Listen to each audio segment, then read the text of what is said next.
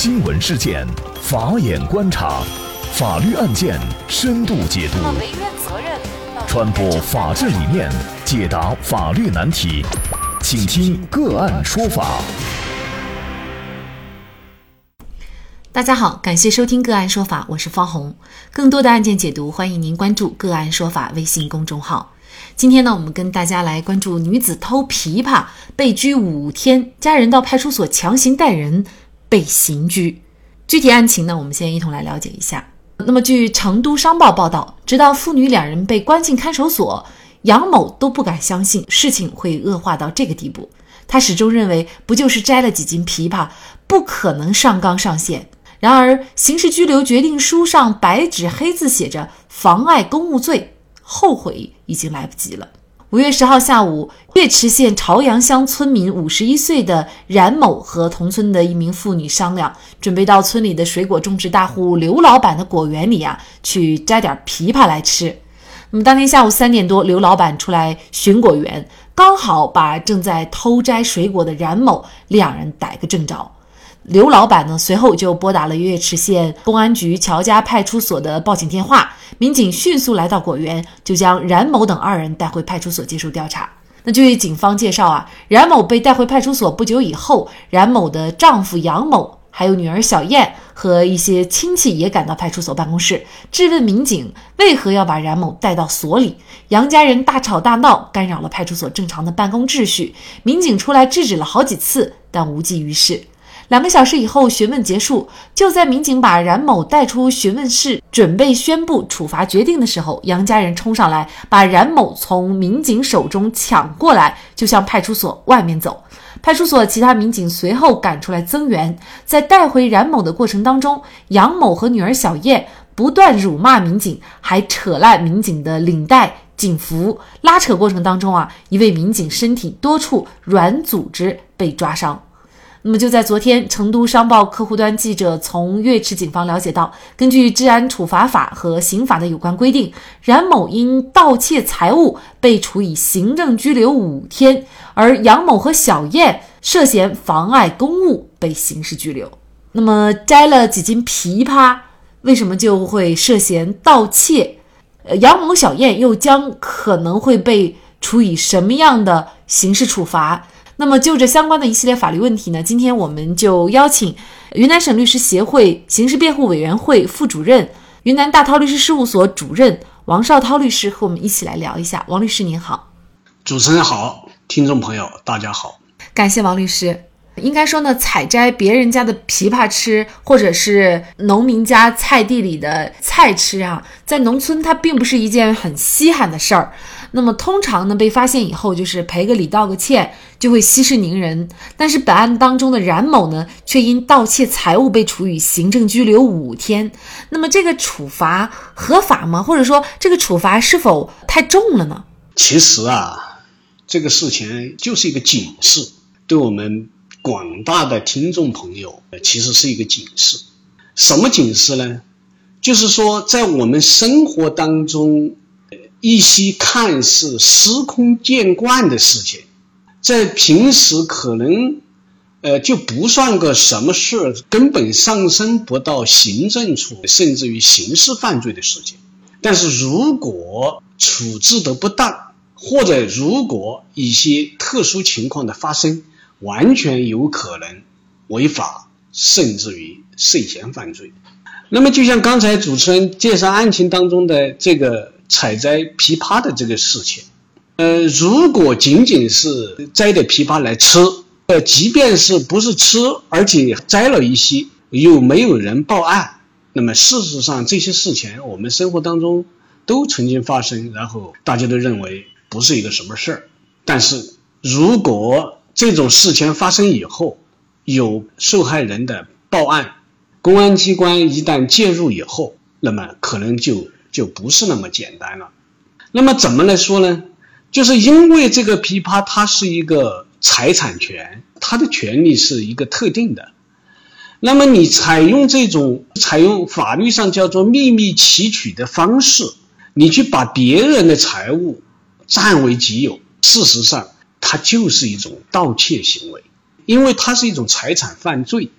那么这种财产犯罪呢，在我们刑事追究的时候，它一定要有一定的金额，因为这个各地的经济发展的水平不一致，在我们国家，所以它的立案的标准、立案的金额的数额的大小，它是有差异的。比如说，在我们云南的这个地方，它的立案的标准就是盗窃的财物的金额在一千五。也就是说，如果这个盗窃的金额达到了一一千五百元，那可能就会立案侦查了。那么，但是并不等于说没有达到这一千五，他就什么事儿没有。事实上，他无论是金额是多少，其实它都是一种盗窃行为。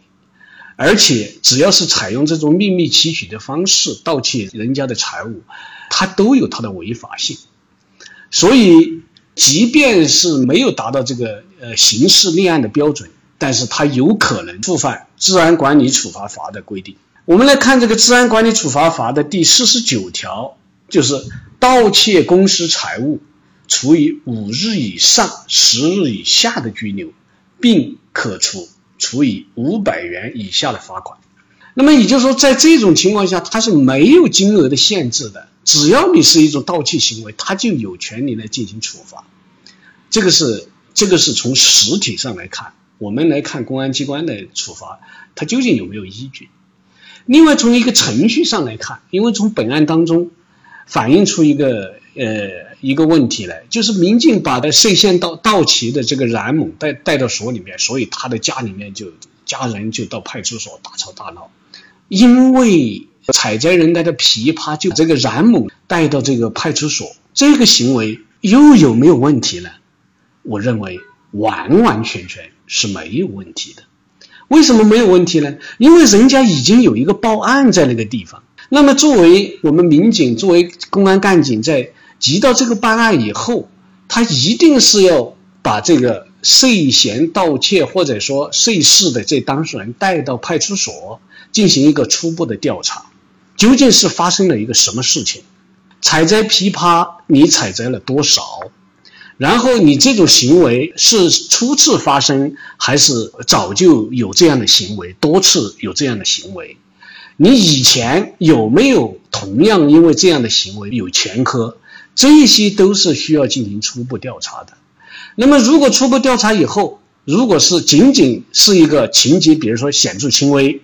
或者是受害方哎谅解了，这个没有多大事儿，他就可能只是一个批评教育可以了。然后如果再更严重一点，那有可能做一个警告处分就行了。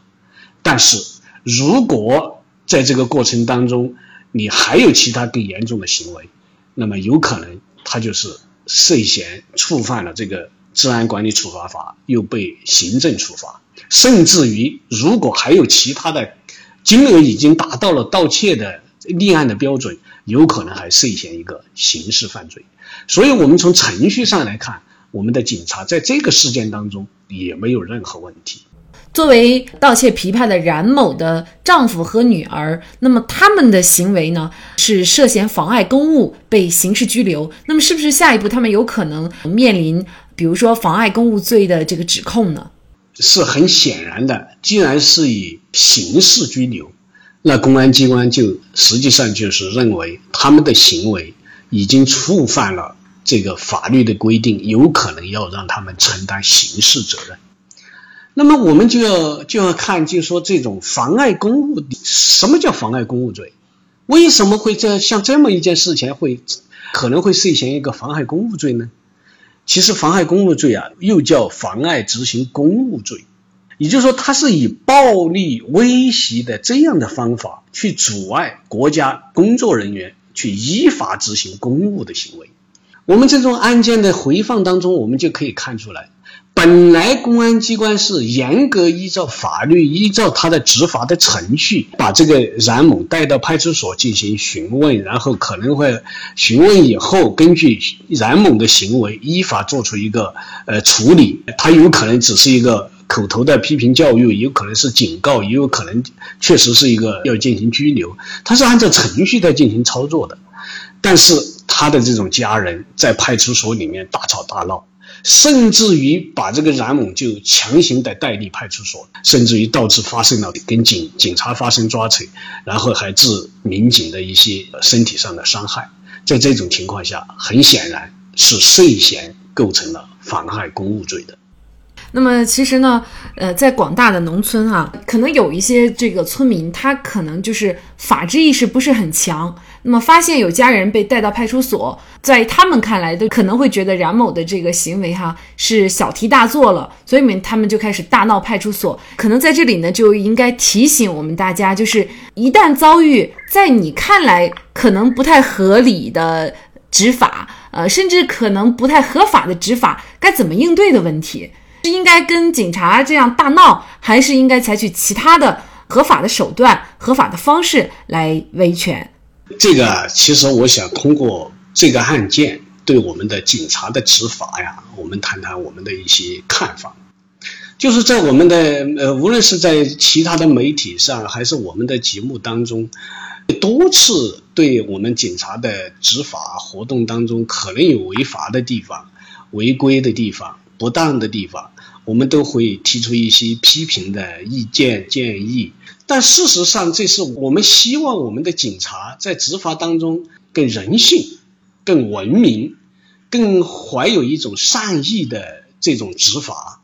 但是事实上，我们也希望能够我们的警察的这种执法更有权威。如果我们大家想一想，我们全国全社会，实际上任何国家。他的社会秩序，他要依靠一个什么东西？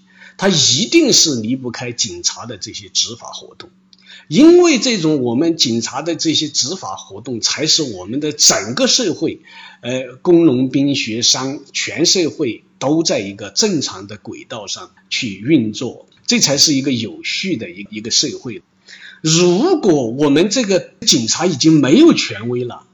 大家对这个警察的执法活动，我们都可以采取这种，无论是吵，无论是闹，无论是甚至于跟警察动武的这种方式，去迷失这种警察的权威的，实际上这个社会就完全处于一种崩溃的边缘了。我们所有提的这些，无论是意见建议，实际上。我们都是从善意的这种角度，希望我们的警察、警察呀，更能够、更有效、更及时、更公正、更公平的去保护我们。但是我们实际上也还有一个期望，就是更权威。那么，如果我们要需要他这种权威，所以我们就必须要去尊重、遵从，甚至于服从警察的这些依法执行公务的行为。就必须要去服从，必须要去遵从他们的行为。但是，我们从另外一个角角度去考虑，如果我们认为我们的警察在执法活动当中有问题、有违法、有违规，你怎么办呢？我们是不是直接就去通过这种暴力的方式是去解决呢？肯定是不是这样的。那我们可以通过什么方式呢？事实上，我们是有救济程序的。可以通过申诉的程序，可以通过控告的程序。哎，像这种对这个小冉行政拘留五日，你认为他不构成行政处罚的行为，我还可以提起一个行政诉讼，要求你撤销这个裁定，或者是重新作出裁定。也就是说，我们是完全有救济程序的，而不是通过这种人多势众也罢，通过这种。暴力也罢，去阻碍执法。